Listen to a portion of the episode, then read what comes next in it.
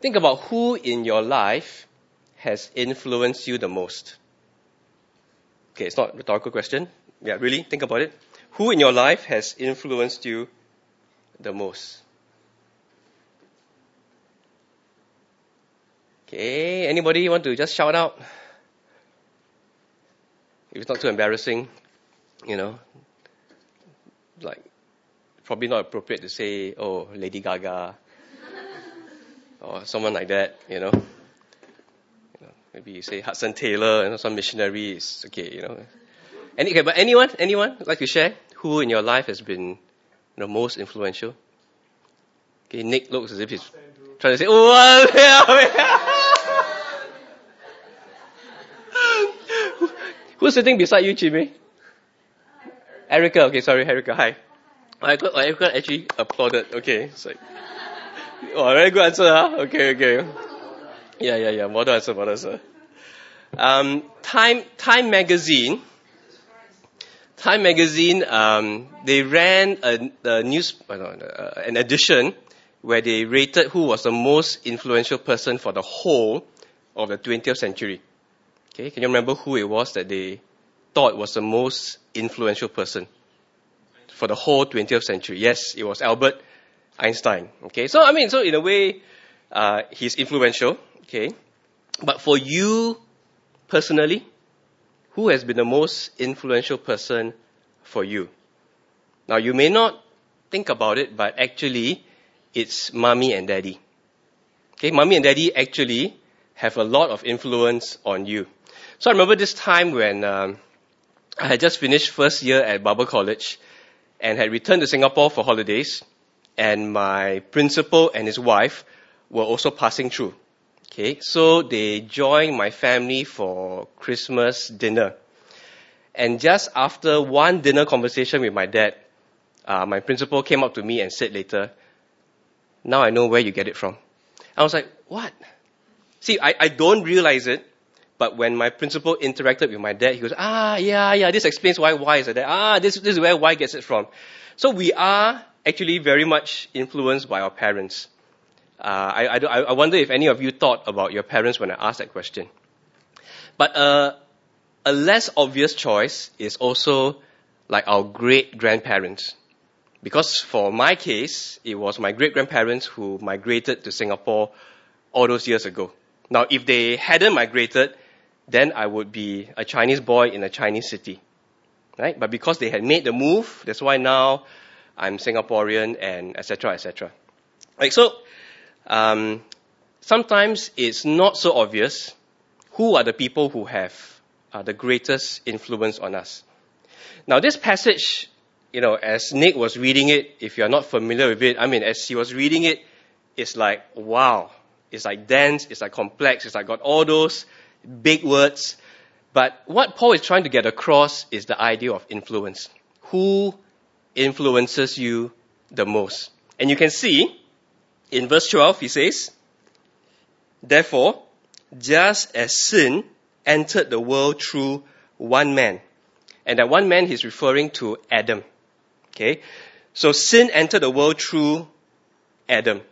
Now, so the Bible's account of the world is that the world was perfect, and Adam and Eve, they were given uh, commands by God, but Adam broke God's command. He disobeyed God, and because he disobeyed God, he was perfect. He was in a perfect situation, but because of his disobedience, because of his sin, now this alien thing, sin, rebellion against God, made its first appearance and is now a part of the world. So, through him, sin entered the world, and because the judgment for sin is death, that's why he says, Uh, sin entered the world through one man, and death through sin. And in this way, death came to all people because all sin. So no one escapes. No one is outside of Adam's influence. I mean, that's quite influential, right? That his one act of disobedience caused every single person from then on to be uh, sinful.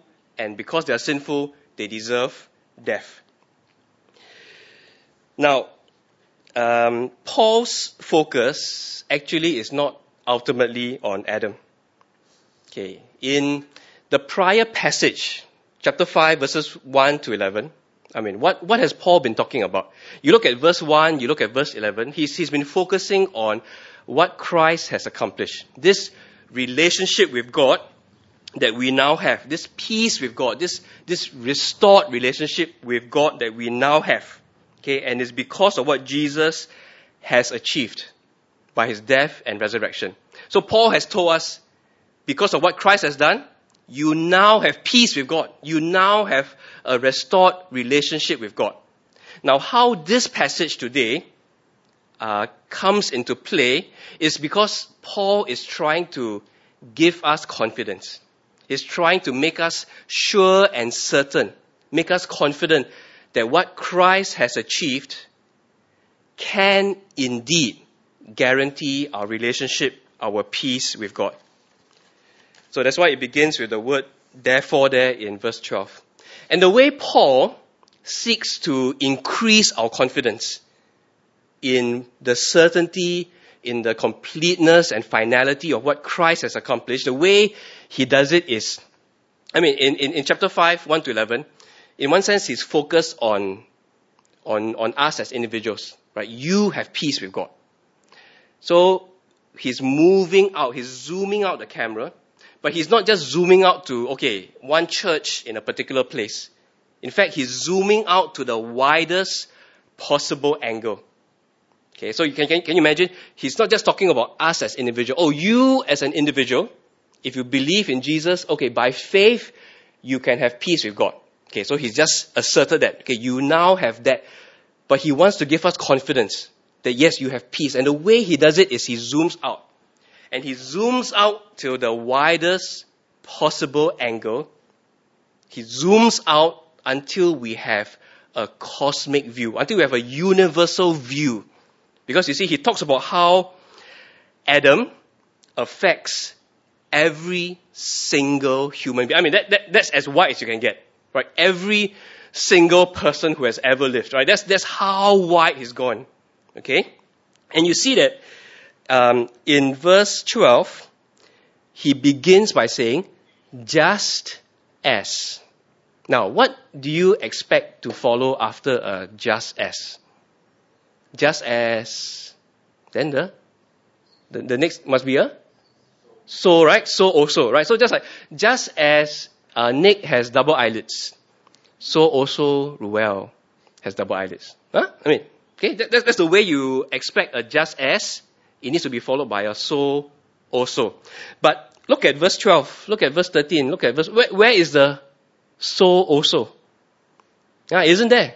Okay, so Paul, he starts off by trying to increase our confidence by...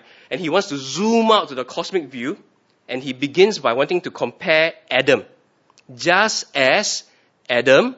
But he doesn't get to his comparison until verse eighteen and nineteen.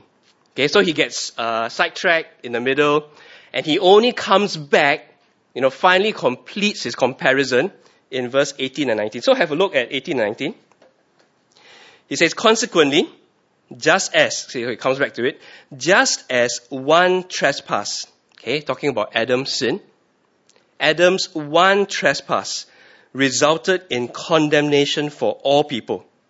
So also, ah, now we come to it. Okay, so also, one righteous act resulted in justification and life for all people.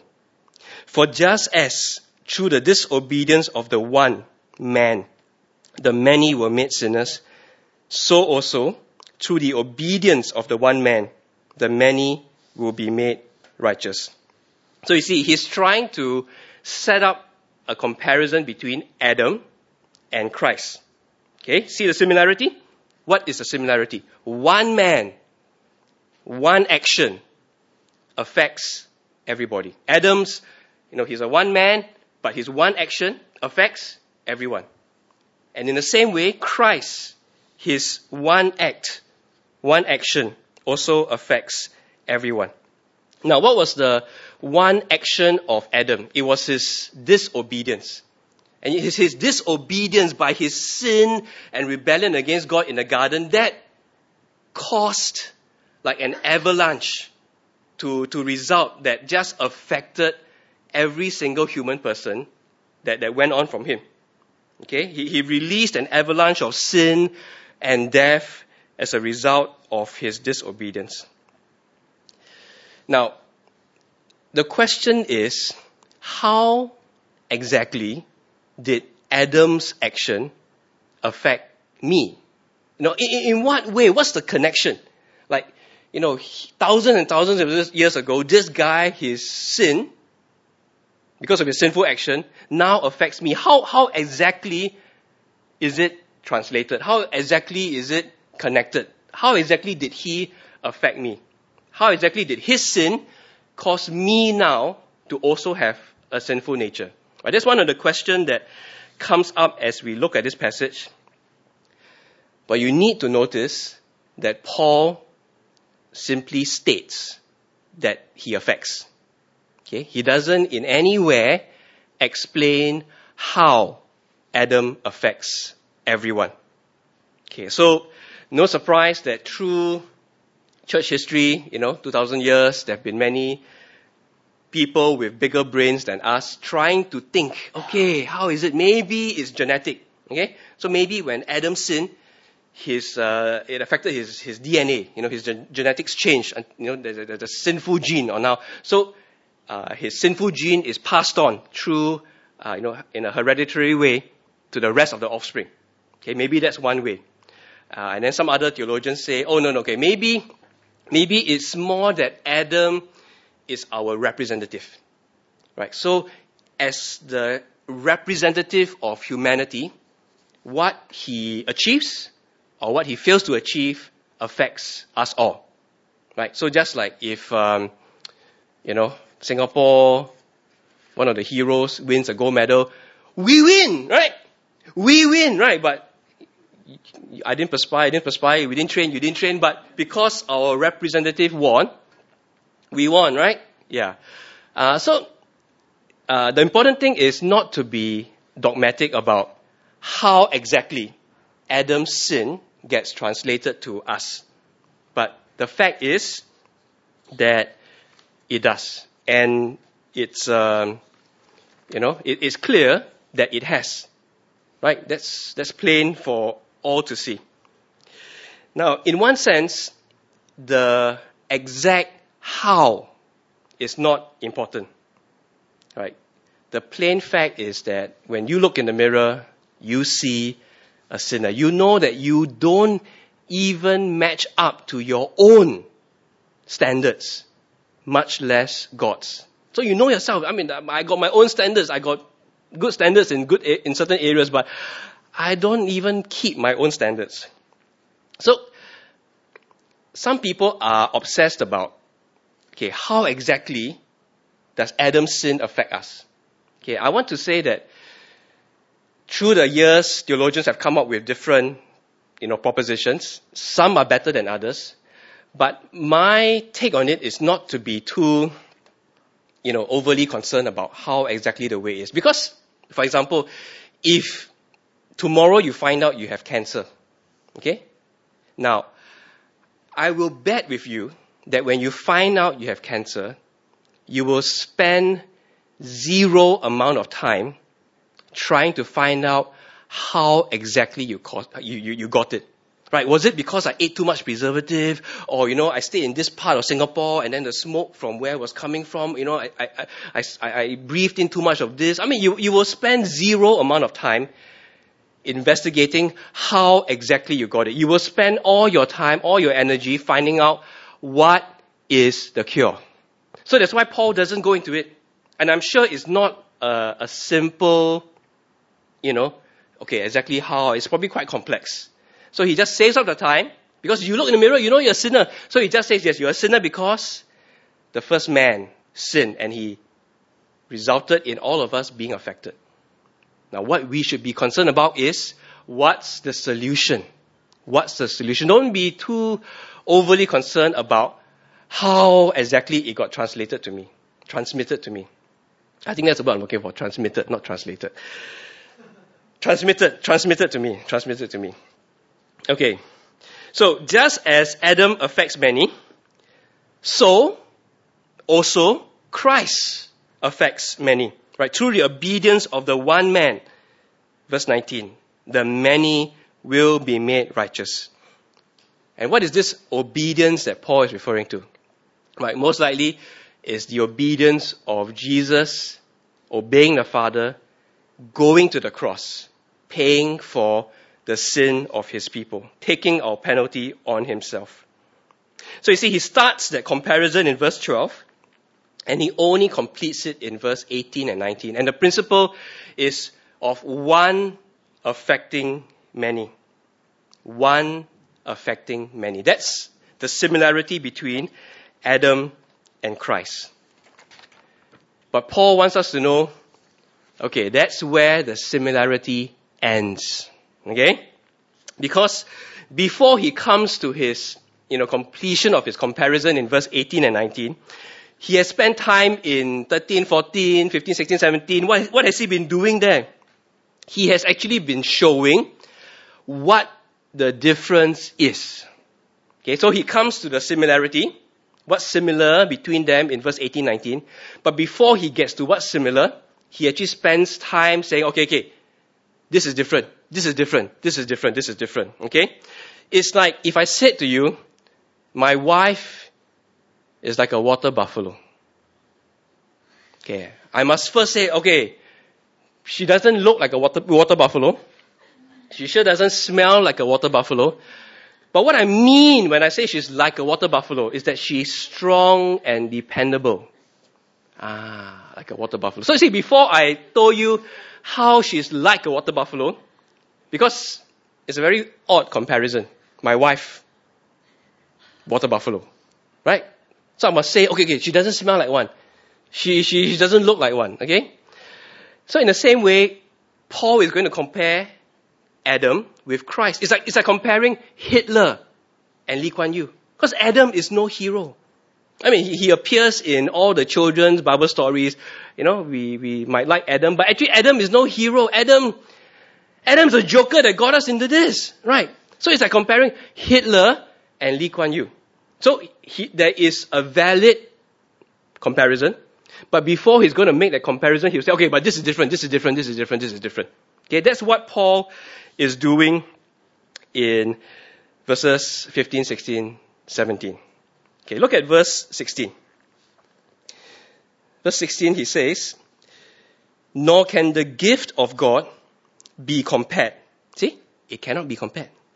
What, what Christ does, okay, cannot be compared with the result of one man's sin. The judgment followed one sin and brought condemnation. But the gift followed many trespasses and brought justification. So you see, it's so different. Right? Adam, his one action, brought condemnation. But Jesus, his one action, brought justification. Now, what is condemnation? Condemnation is like an intensified form of judgment. Okay? Condemnation is like final judgment. Okay? Think of it this way. You can receive a verdict in the lower courts. Okay?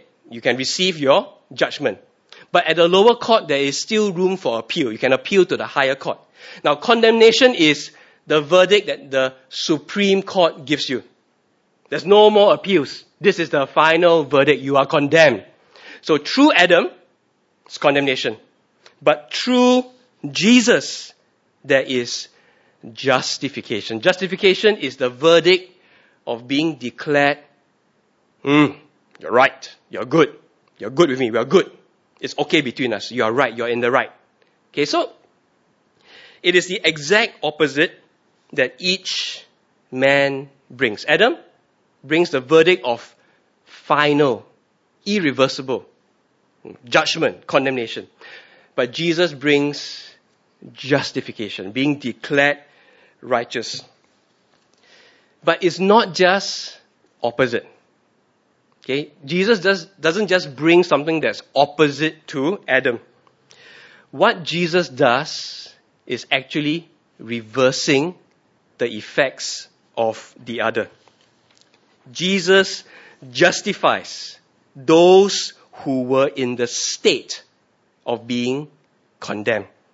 Jesus reverses the effects of Adam's sin. See, like Adam, because of his one action, like, I mean, you, you imagine he did this stupid thing, and then this avalanche, right? It, the, the, the snow, when you disturb it, it will just come naturally down, right? And then all the villagers that that's below will be destroyed. I mean, that's just what naturally happens when you do something stupid at the top. Then the avalanche comes, the people, the villagers below will be hit. But Jesus, what he does is not just opposite. He actually reverses the negative effects of what Adam did, like, like, as if pushing the snow all the way back up. So verse sixteen, one sin, one sin led to all of us having a sinful nature. And because we have a sinful nature, we commit sin. And because we commit sin, we receive the verdict of condemn. But Jesus, his gift, his work, what he has done, you see, verse sixteen says what? Followed many trespasses and brought justification. It's just like you got a brand new shirt, white, it's clean, it's spotless. I mean, the only thing you can do to it is get it dirty, right? You can't make it cleaner. It's already spotless. So, so Adam, he was given this spotless white shirt. Okay? But he made a fool of himself, he disobeyed God and got it all dirty. But what Jesus does is, even though this shirt has been dragged in the mud, it's got lipstick, there's iodine spilled on it, there's ink and everything, it's so dirty, so much trespasses. But his one act restores it. It's white again, it's spotless again. You see, so it's not the same. One man's action, yeah, naturally affects everyone. But how great is the effects of Jesus to reverse it all. To reverse it all. So you see, this brings us to the icebreaker question. Right? Because as uh, you know, young Christian, this was one of the questions I wondered about. Yeah, I mean, you know, Jesus coming to save us, that's that's good. But why does he need to save me in the first place if if not for Adam? And and it's so unfair that something, you know, I didn't do, he did. But what he did now affects me, such that I have a sinful nature. And because I have a sinful nature, I cannot help but sin. And so since I sin, then, okay, you know, I deserve God's judgment. But isn't it unfair that, that what Adam did affects me? Now, so there's a few things to say to that. The first thing to say is that it cannot be unfair. Okay? Because God cannot be judging us with anything less than his perfect, righteous justice. Okay, does it make sense? Okay, I, I know it doesn't fully answer your question yet, okay, but I'm getting it. This is just the first point. That in God's law court, okay, there's no miscarriage of justice. God, because of his nature, must be dealing with you fairly. Okay, does that, does that make sense? Is it okay? Okay, it, it, it must be a fair process. How, how Adam's sin got transmitted to me and therefore makes me responsible now. That, that I, because of this sinful nature, should commit sin and receive judgment. It's, it's fair. God is dealing justly with us. Because he is not unjust. He is holy. He is righteous. Right? That, that's part of his nature. He cannot contradict his nature. Okay? So he, it must be fair. Though we, we cannot, you know, understand or articulate exactly how Adam affects us so that we are culpable. Okay? But he must be dealing with us fairly. Okay? Now the second thing to say is, this same principle that led to us being sinners and under the judgment of God. Okay, what is this principle? That one affected many. Right? That's the principle. One, one man, Adam, he affected me now. This principle of one affecting many is, is what has caused us to be in this state. That's why we are sinners.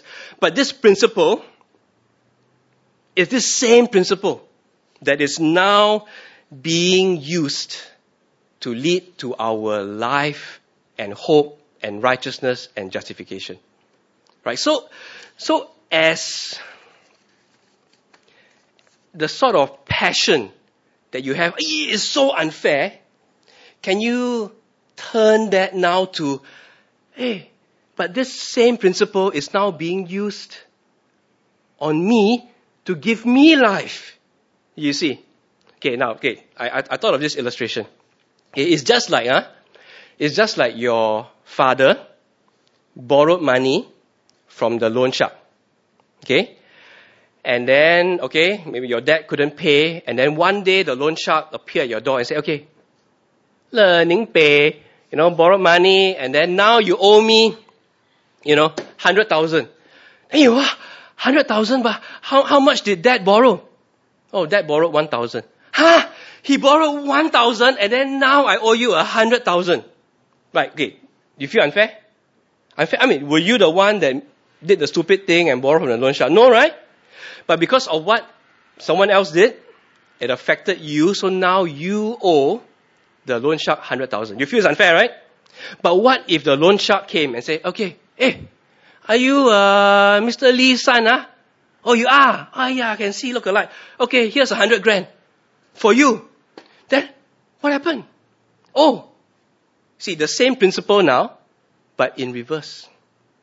You see? One affected many, but in Adam's case, it caused us to go into debt.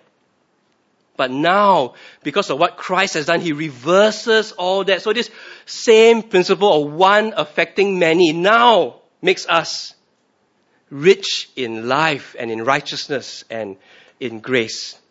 So, does it? Do you see how I'm trying to answer the question? It's unfair that, yes, but one person affecting many. But in one sense, it's, it's natural. It's like, you know, you gravity happens, avalanche falls down. But so much harder for Christ to reverse it all. And this, this reverse happens, and this same principle is now applied to us in a positive way. His one action can actually now give you life, grace, and justification.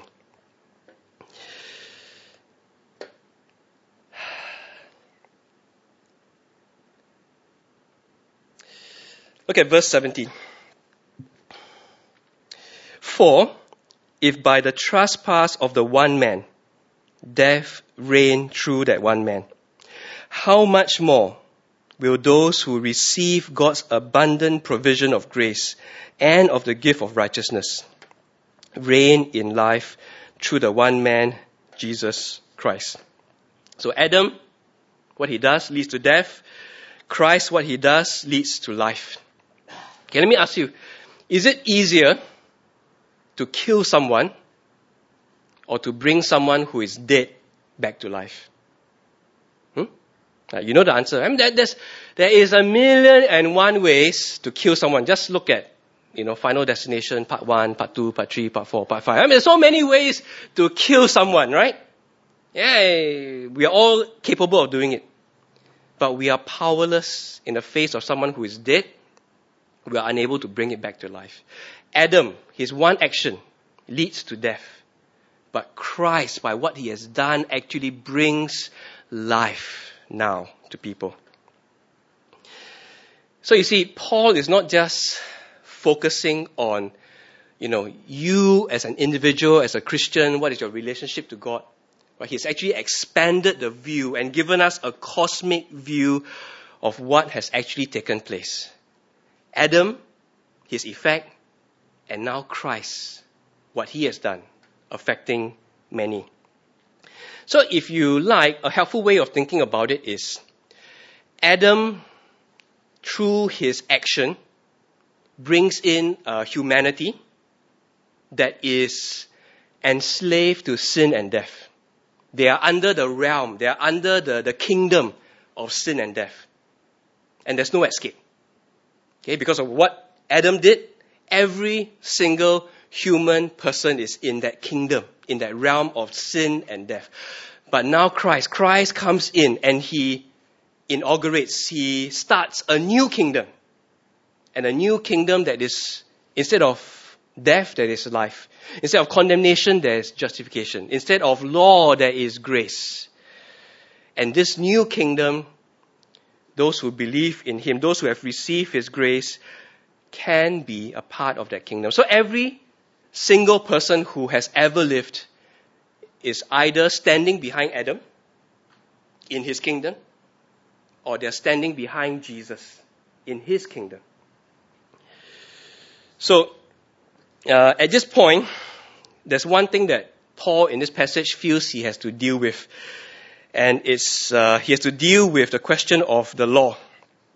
Okay, because, you know, he's talked about Adam, then he's talked about Jesus. But then the the Jews will say, hey, hey, wait a minute. What about what happened in the middle? Didn't God give the law? Okay, so in verse thirteen and fourteen, he says, yes, yes, the law was given. But even before the law was given, there was already sin. And the reason why we know there is sin is because people died. Right? Genesis chapter four, five, six onwards, people die. And that is a sure indication that there is sin.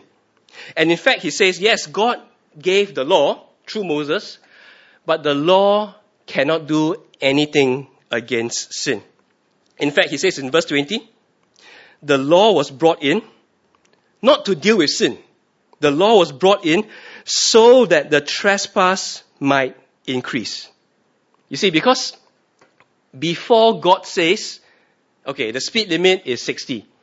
Then you drive above sixty. In one sense, you haven't broken the law because there was no law that said the speed limit is sixty. But you can tell lah when a guy is a bad driver. Okay, okay, you know, yes, he hasn't he hasn't broken the law because I haven't said it's sixty. But when he's a bad driver, he's a bad driver.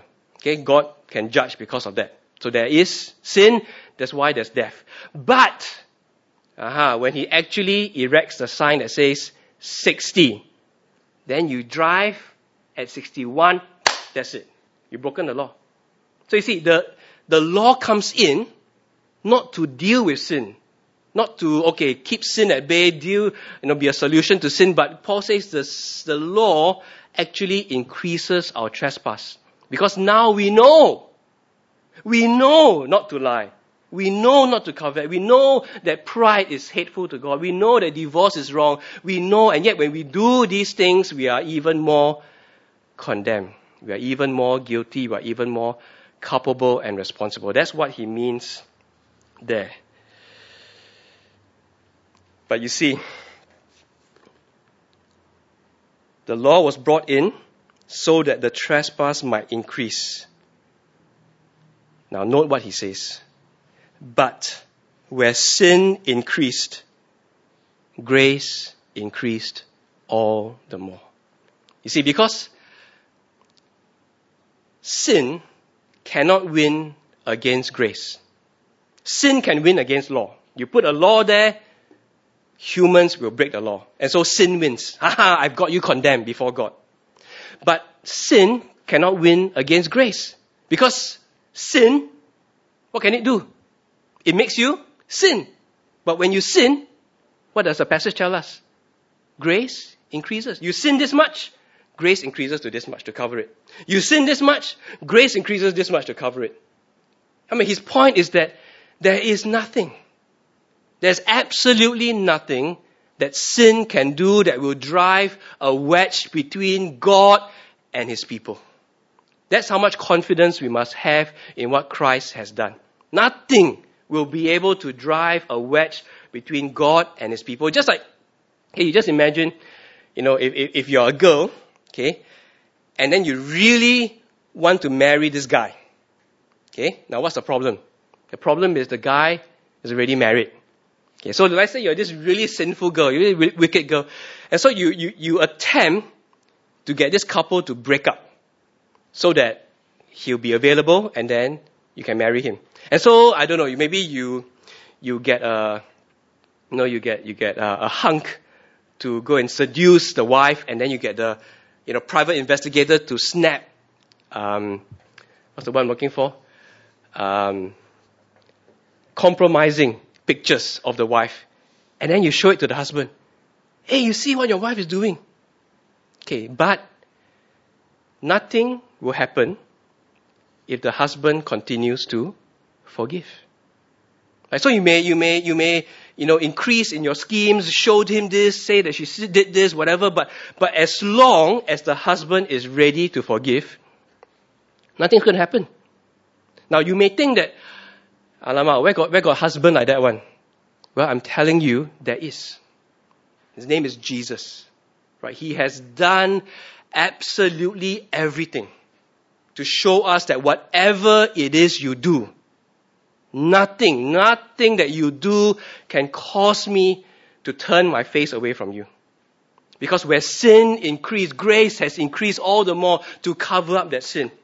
Whatever it is that you do, God forgives. That's how great His love is. No matter how big your sin, and no matter how many times you sin that bigly, He will forgive. Because where sin increase, grace increase all the more. Because the thing that you must understand is that when Jesus went to the cross, He wasn't just doing something, oh God, you see, I'm being obedient to you. So that means, you know, all my people that I will save, you know, we, we get some brownie points. You know, his, his, this act of obedience did not just win us some credit. You know, credit that, hey, but if you don't watch out, huh, you might exceed that credit and then, oh, that's it, you're on your own. Jesus' act on the cross did not just do that. Because Jesus is God Himself. And as God, God Himself taking on our sin and paying the full penalty of it, such that every single of your sins, things that you in the future will commit that you don't even know that you might be capable of, but God already knows. But He already knows, yes, my Son has paid for that. Jesus has already dealt with that. Because so where sin has increased, grace has increased all the more to cover up that sin, so that we may have great confidence that His one act of obedience affects all those who will receive that abundance of grace. And you see, verse seventeen, what does it say? Right? Verse seventeen. How much more will those who receive God's abundant provision of grace? You see, we can receive it. We receive it by entrusting ourselves to Jesus, by trusting in who He is, that He is a Son of God, and that as a Son of God, it was He who has gone to the cross, risen again, and all this to pay for all my sins. So sometimes we feel that as Christians, we have stuffed up, right? We've gone the wrong way. You know, we've really allowed things to spiral down all the way. Now, do you see what this passage is trying to tell you? That His abundant provision of grace will cover everything that you have done. So there's a discussion question, right? Is that what you'll call it? Huh? Oh, there's Q and A first. Then there's a discussion question. Is it? Oh, okay. Okay. Okay. Then Q and A first lah. Yeah. Q and A. But before we Q and A, let's uh, let's pray. Father, we thank You for Jesus, what You have done through Him for us. We thank You for His great act of obedience. Help us to see.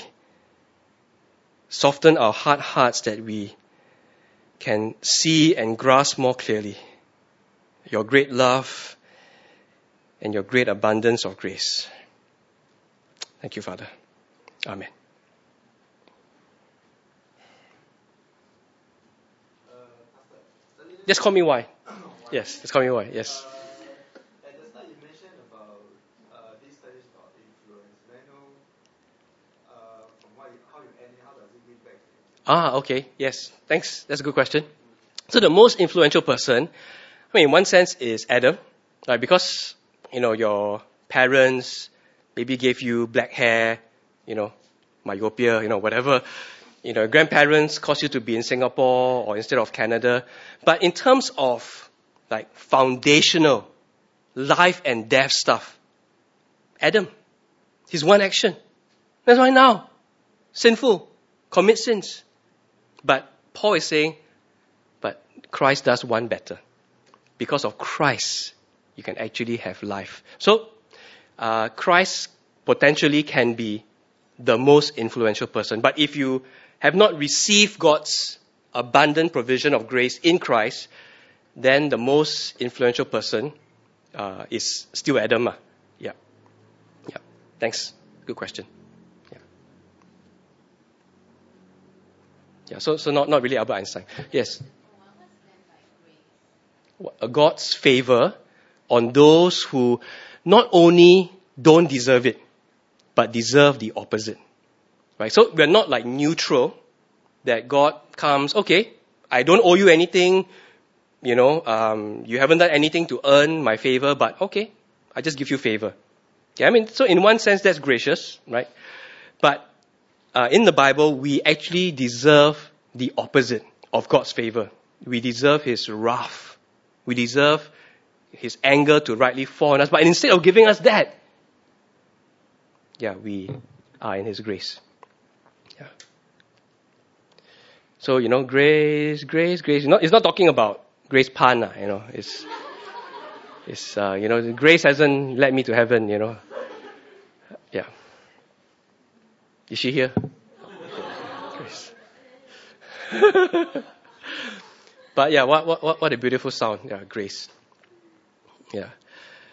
So so Paul is trying to increase our appreciation of grace. Like, because inherently we understand works. Right? We understand works. We understand you do something, you get something in return. Right, so, so in chapter five, he said, hey, by faith, now you're saved. But it's hard for people to really get it, right? You, you, you may sort of understand it intellectually, but when you come to church, you may still feel that you need to prove something to God. You need to earn His favor. And one of the negative effects is you, you tend to look down on those who haven't made as much progress as you. Because the inherent to the human heart is that of a religion of works. Right? So Paul is trying very hard to show us, no, we can be confident in the, you know, in what grace has achieved. Just like one man affects many, Christ's one action affects many who trust in Him as well. So that we can be confident, yes, grace will lead me to heaven. Grace will give me the power to change. Grace is enough. Yeah. And it's uh, unmeasured. Grace, unmeasured, right? Because where sin increase, grace increase all the more. Yeah. So